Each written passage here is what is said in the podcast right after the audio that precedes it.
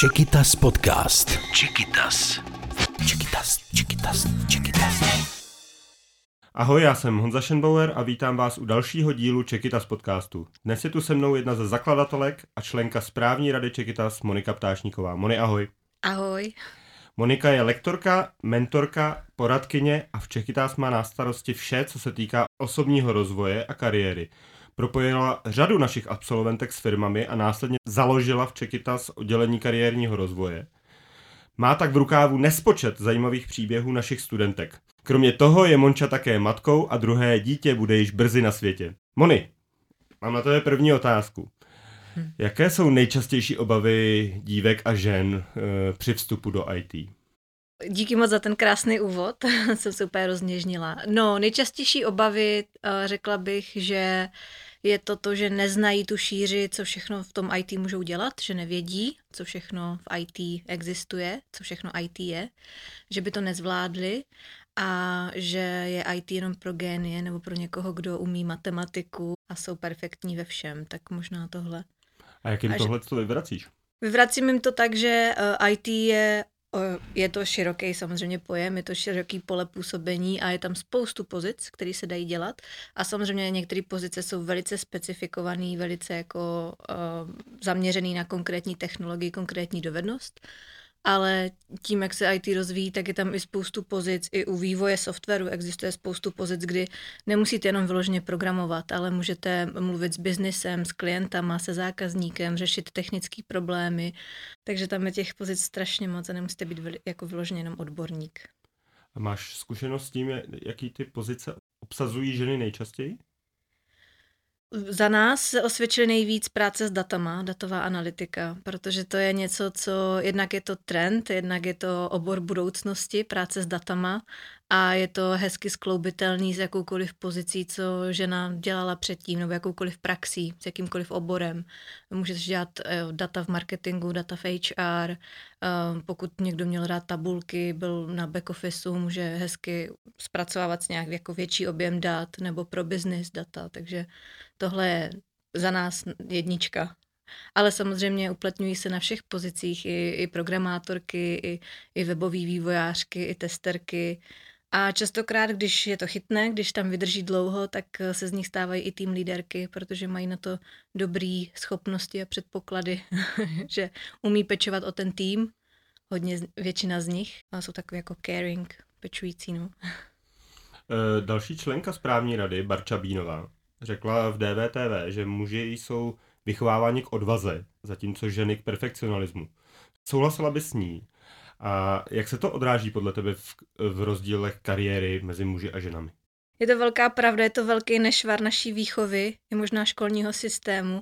A je to hrozná škoda, protože vychovávat někoho k tomu, aby byl perfektní, aby měl ve všem samý jedničky, aby odezdával všechny úkoly už od školy, eh, je začarovaný kruh, protože to vede jenom k neustálému se srovnávání sama se sebou a k neustálé spokojenosti.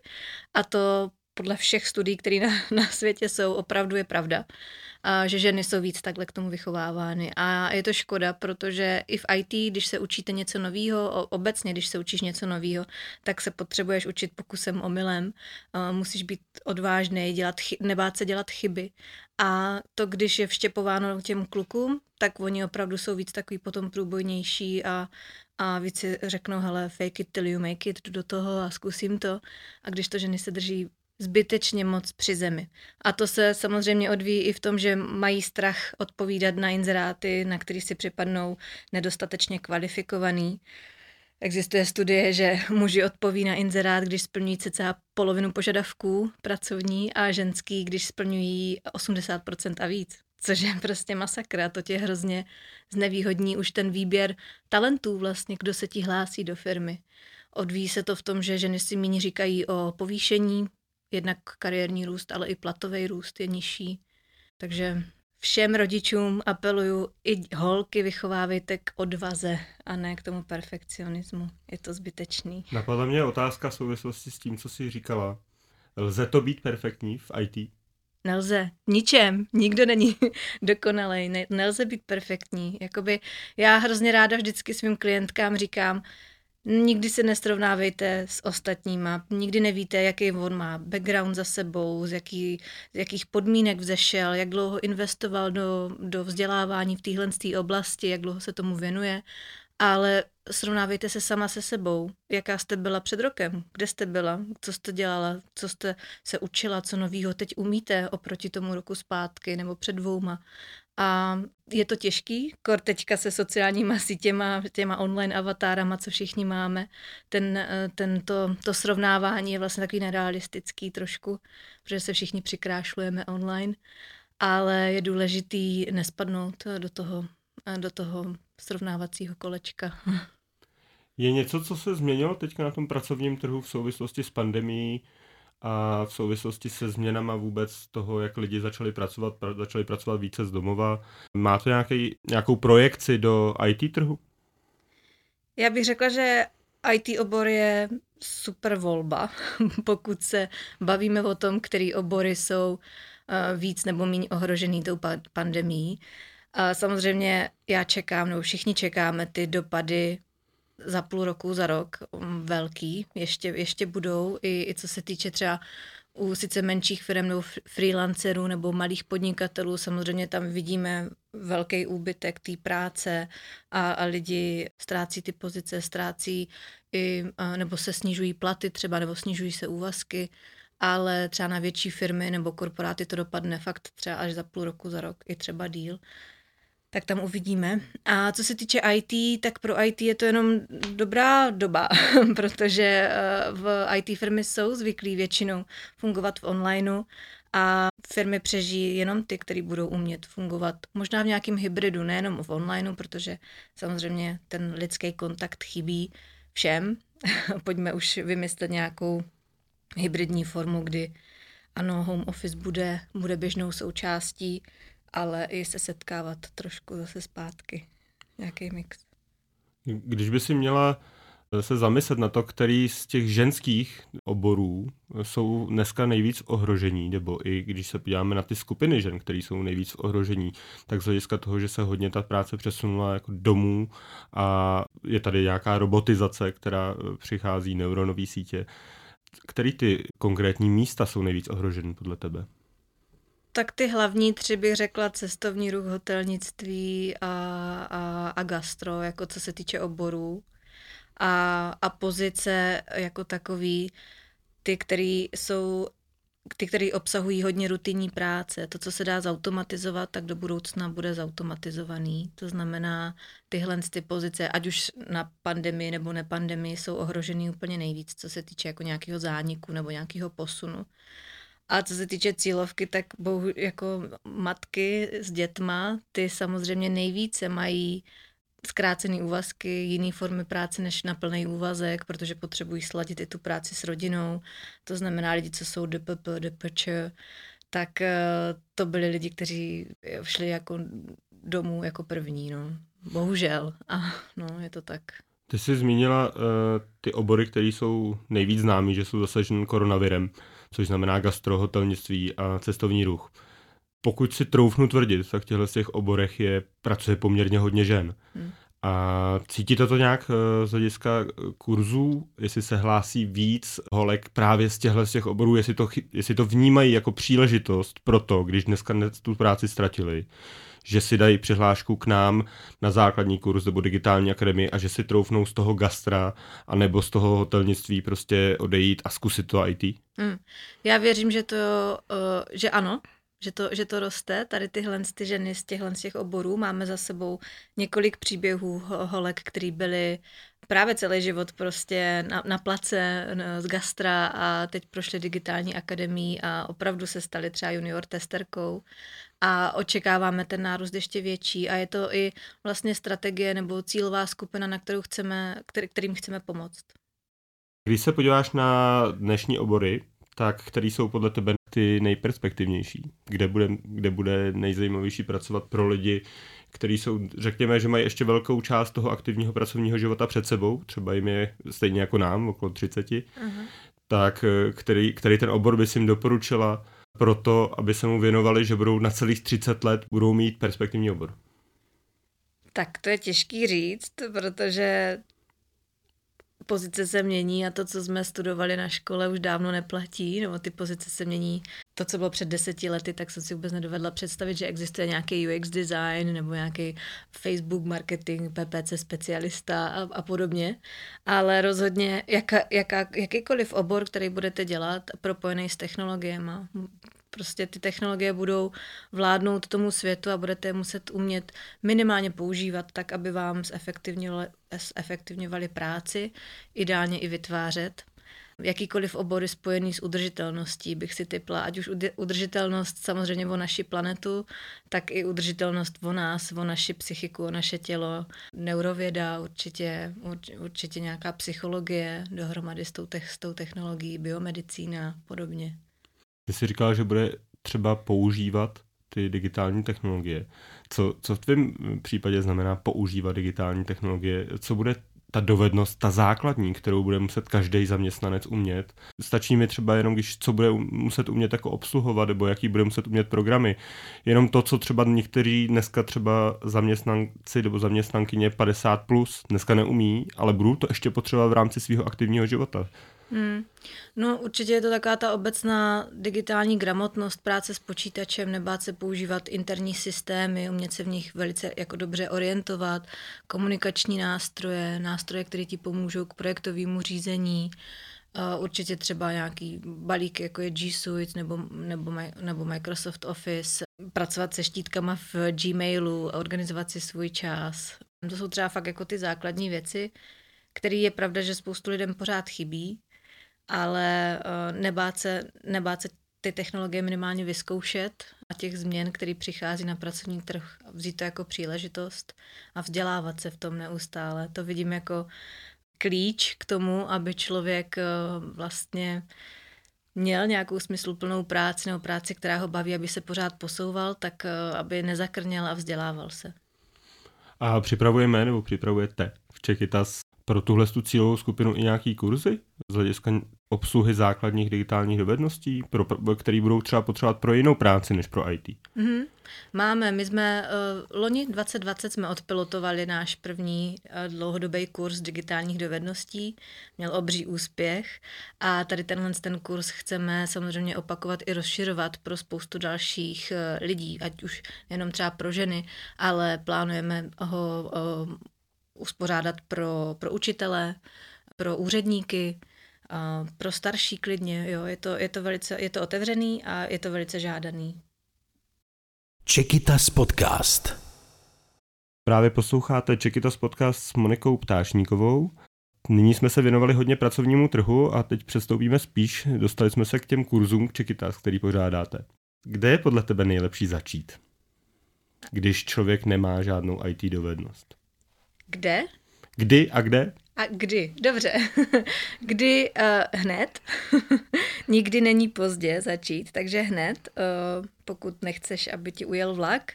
A kde, uh, to strašně záleží, co máš za sebou, z jakého oboru třeba vycházíš, nebo jakou máš praxi, nebo co tě baví, ale obecně bych řekla, jakýkoliv náš úvodní uh, workshop, který je na jeden den, uh, na jednu sobotu, z jakéhokoliv tématu, který my učíme, která je ob, ob, obří škála, tvoje učení nikdy nezahodí, že ten mozek procvičuje, že je to jenom prostě 6-7 hodin, kterých strávíš na tom, že se podíváš jenom takovou ochutnávku do toho tématu, co to programování je, co je ta datová analytika, co je to testování, co je ten vývoj webu a vůbec není na škodu si to se tím projít.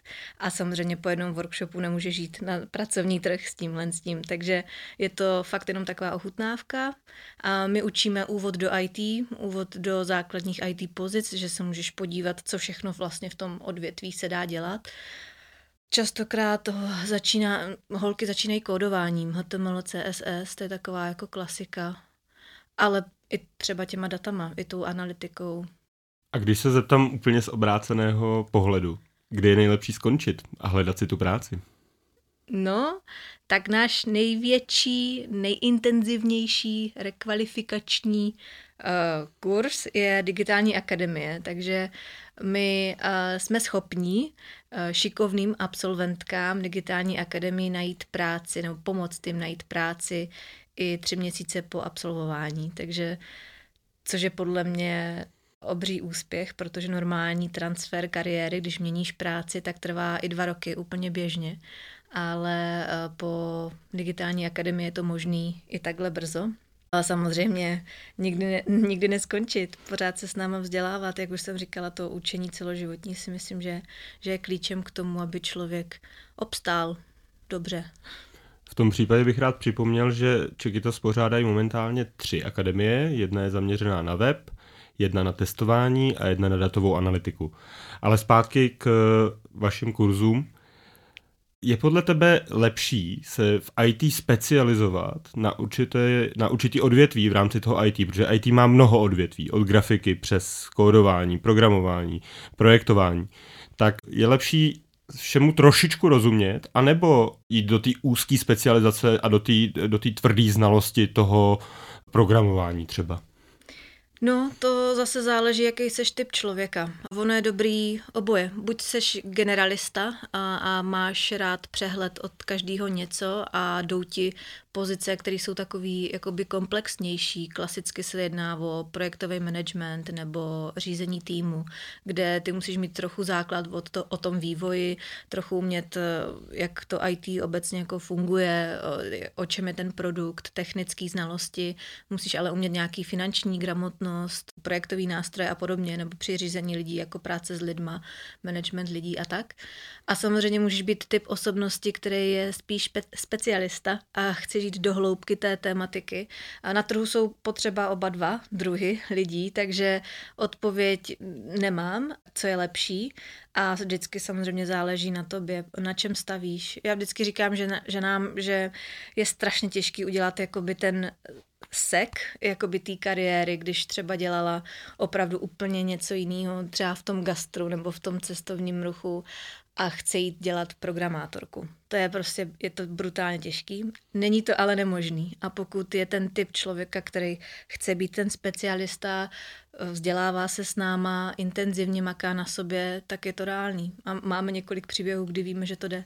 Ale takový ten lehčí tranzit samozřejmě je, když ty uh, těžíš z toho, co už umíš, pokud jsi dělala třeba projektovou manažerku někde v jiné firmě, nebo pokud si vedla týmy lidí uh, v nějakém obchodáku nebo, nebo v nějaké státní sféře a teď se s náma vzděláváš uh, v programování, ve webovém vývoji, tak se ti snadno přejde třeba do toho projektového řízení v IT. A jak se, jak se pohybují platy? Ono se, hodně se mluví o tom, že v IT jsou velký peníze, že jsou tam vysoký platy, ale to se mluví o průměru. Já se teďka chci zeptat na to, kolik dostanou holky po tom, co jsou na juniorní pozici. Řekněme, neumí všechno, umí ten základ, který my dáme třeba po třech měsících, tak co oni si třeba, co jim třeba radíš, jakou hmm. částku si mají říct, protože oni slyší v průměru v IT bere programátor 80-100 tisíc, hmm. jak se říká takzvaný KK, kilo a káru, že hmm. chci. Hmm. Tak eh, to si asi holky neříkají, že chtějí kilo a káru. To si neříkají, no. co, jim, co jim radíš v tomhle z tom ohledu? Tak eh, samozřejmě vždycky záleží od kde je ta tvoje výchozí pozice, ten tvůj start a, a jak můžeš využít svoje dosavadní zkušenosti z tvý praxe, z jakýkoliv, tomu, kam se teďka aktuálně hlásíš v tom IT odvětví. Pokud stavíš úplně na zelený louce a jdeš fakt úplně od nuly, teďka dělat programátorku a seš junior junior po, našich, po naší digitální akademii, tak ty platy jsou samozřejmě, ty se pohybují kolem 30-35 tisíc, jo, ale pokud už na něčem stavíš a máš nějaké dovednosti, umíš je prodat, umíš je pěkně popsat, což trénuju právě s těma svýma klientkama a pomáhám jim, aby, aby uměli odprezentovat dobře, to, co dělali předtím a, a aby to ladilo v tom, v tom jejich životopisu, aby si ten HRista řekl, hele jo, na tuhle pozici by vlastně se mohla hodit, i když prostě tady deset let pracovala úplně někde jinde a ne v IT. I tak ty juniorní platy startují kolem 35 až 45 tisíc, ale já jim vždycky říkám, udělejte si průzkum z více rozdrojů, udělejte si online průzkum, existují inzertní portály už teďka dávají platy k, k pozicím, nebo můžete vyfiltrovat platový rozmezí, eh, v jakým platovým rozmezí se pohybuje jaká pozice. Na Slovensku se inzerují eh, nabídky práce povinně vlastně s platama, takže když si to tak jako zprůměrujete, jsou, existují různý platový srovnávače online a taky jim říkám, ale ptejte se i lidí kolem sebe, vašich známých v IT nebo, nebo kolegyň, přes Čekitas, jo, přes network, využijte ten network a udělejte si průzkum z více rozdrojů. Vždycky ne, ne, jako ne, nedáte jenom na jedno číslo. No tak ono to číslo znamená vlastně průměrnou mzdu v České republice, což je na juniorní pozici velmi dobrý. Jo, a, a to je na, pravda. A e, když se podíváš na to, za jak dlouho se je schopná se dostat na třeba tu vyšší příjmy, já si myslím, že ten nárůst je tam poměrně rychlý. To je právě to. Je tam rychlej ten nárůst, když jsou šikovní, tam záleží, za jak dlouho jsou schopní pracovat samostatně. A to jsou i nekoneční otázky na home office a zkrácený úvazky. V IT je to možný, je to reálný, je to o, o mnohem víc možnější než v jiných oborech, ale ta slečná žena musí umět eh, pracovat sama. Musí být samostat, samostatná. To znamená, musí získat nějaké jako znalosti a, a nějakou senioritu. A takže i ten plat, i potom ty podmínky rostou velice rychle a pěkně.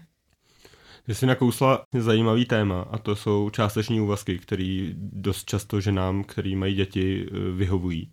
Hmm. Což nevíme se o 0,5, ale třeba 0,7, 0,4, prostě to, že ten zaměstnavatel je flexibilní. Jak se s tímhle s tím setkáváš? Vím, že to je poměrně velký problém České republiky, že jsme na spodku Evropy z hlediska nějakých částečných úvazků. Jak je to, v, jak je to v IT? Je tam nějaký posun v tomhle tom? Dokážou holky, který musí pro ty děti do školky, sama do toho dobře víš, jaký to je, dokážou si vyjednat třeba nějaký nižší úvazky a teďka opravdu nemyslím tím jako 0,2, ale třeba 0,8, 0,7, přesně, aby to dokázali dobře skloubit vlastně práci s rodinou a se vším ostatním. Hmm. Ty jsi to řekl správně, v Čechách je to smutný. Je to kvůli tomu, protože náklady na zaměstnance jsou stejný, ať už pracuješ na poloviční nebo na plný úvazek, takže doufám, že se tenhle zákon trošku změní do budoucna rychle. Každopádně, pokud zkrácený úvazky, tak nejvíc je vidíš v IT nebo, nebo ještě ve, ve finančním sektoru.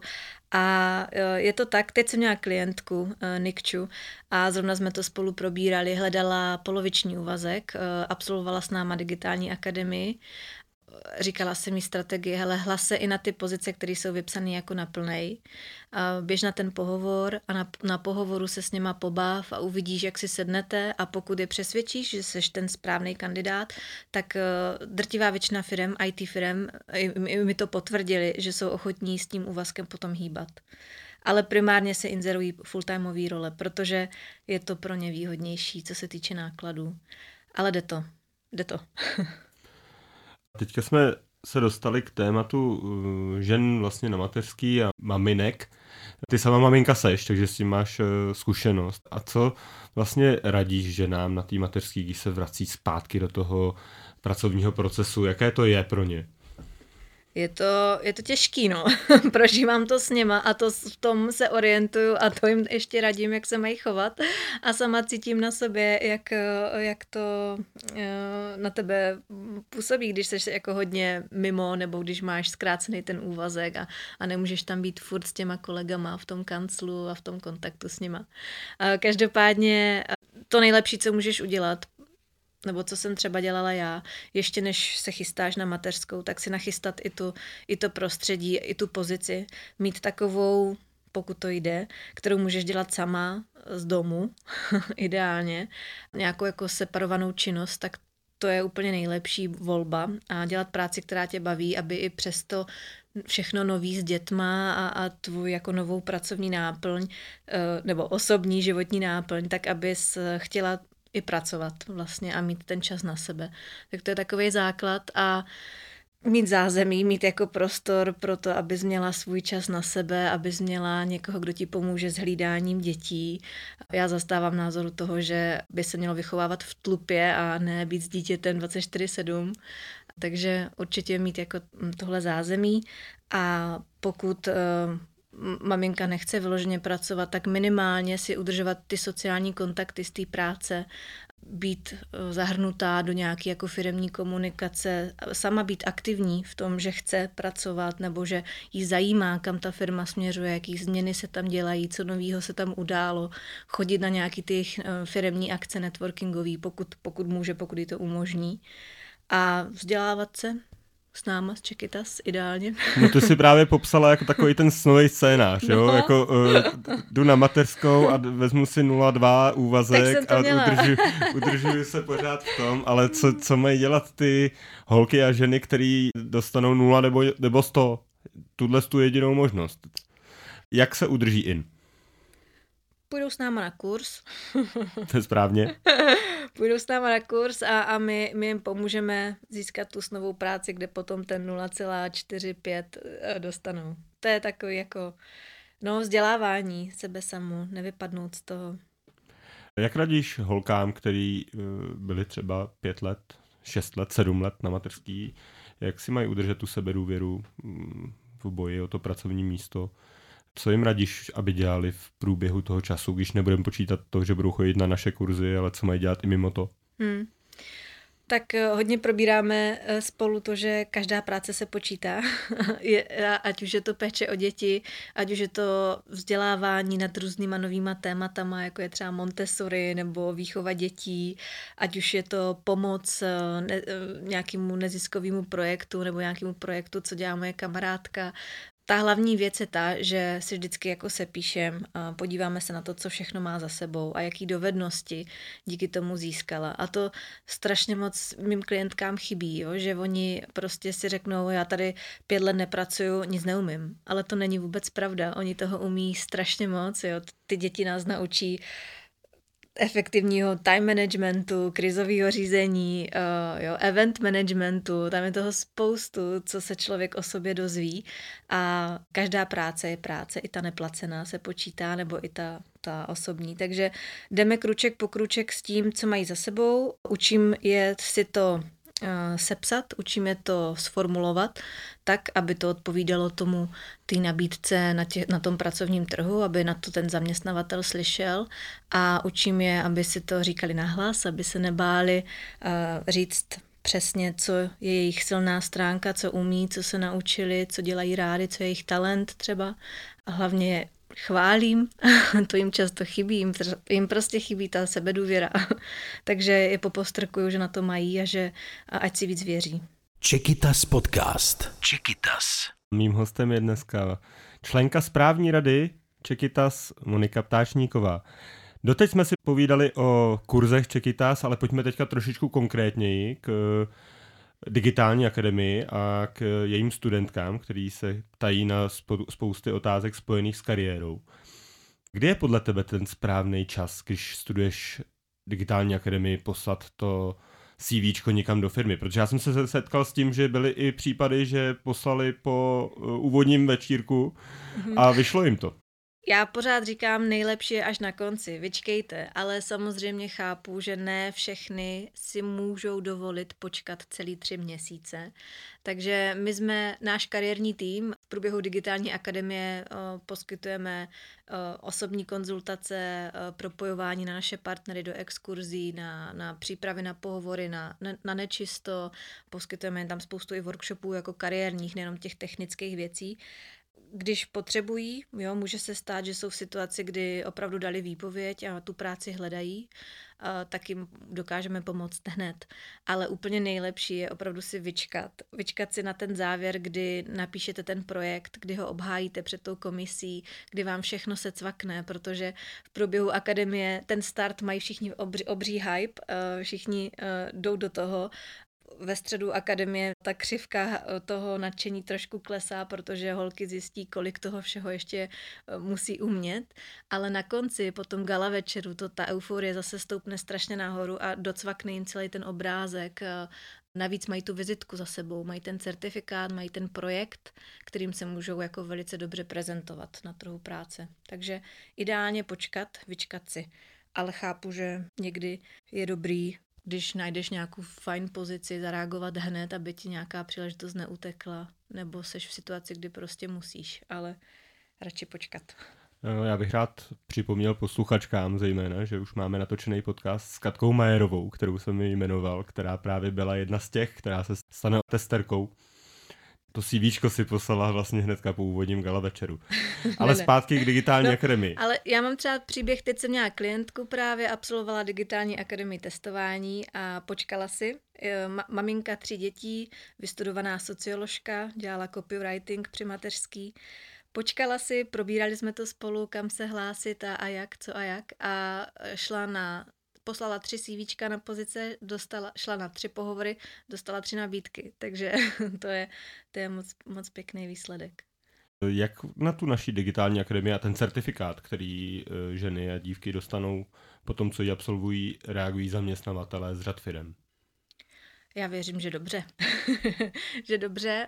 Většina, většina IT firm e, Čekita zná. Ne všichni znají do podrobná digitální akademii, takže pokud tam slečna jde na pohovor a není to třeba náš partner, tak e, se hodně ptají o té akademii, jak ta akademie probíhá, co tam všechno probírají, jak do hloubky jdou s těma znalostma. A častokrát se potom s nima spojíme stejně a oni nás chtějí podpořit Teď jsme dokonce našli i inzerát, kdy uh, firma inzerovala, že pojď, pojď k nám pracovat, uh, absolvovala si Čekita z digitální akademie, si to ty, tak uh, dokonce používají i to jako v inzerátech. Takže věřím, že dobře. A máš nějaký tipy na CVčko, jak ho nepřefouknout, ale zároveň ani nepodcenit? No, tak moje klientky většinou se podceňují, takže já spíš vě, s nima řeším to, jak eh, se umět hezky prodat, ale každopádně ty typy jsou to, že umíte kvantifikovat to, co si dělala předtím. To znamená používat jakýkoliv čísla, kolik lidí si vedla, kolik projektů máš za sebou, kolik firm si uh, získala do, do své firmy nebo obsluhovala. Další typ je reflektovat ty klíčové slova, ty, ty mm, slovní obraty, které se používají v těch inzerátech, přesně, si je tak i hezky vepsat do toho CVčka, jako naservírovat to jako, jako na zlatým podnose těm HRistům. Další tip je pod fotkou, jo, motiváky už jsou trošku pasé, ne všichni čtou motiváky, pokud to ta firma vyložně nechce po vás, ale další tip je hnedka pod fotkou udělat takový zhrnující odstaveček o tom, proč teda ten kariérní tranzit? Jak to, že si dělala v gastru nebo, nebo si vystudovala ekonomku a, a celý život děláš back office a teďka chceš se hlásit na junior webovou vývojářku? co, jak se to vzalo, kde se vzal ten impuls. Takže nějaké jako zhrnutí té kariéry, eh, toho, té změny té mindsetu, kdy to nastalo, co má za sebou. A samozřejmě to nejdůležitější dávat nahoru, takže, uh, protože naše pozornost klesá i s tím, co čteme od zhora dolů, nebo co posloucháme od prvních minut uh, dozadu, zpátky, ne zpátky a dál.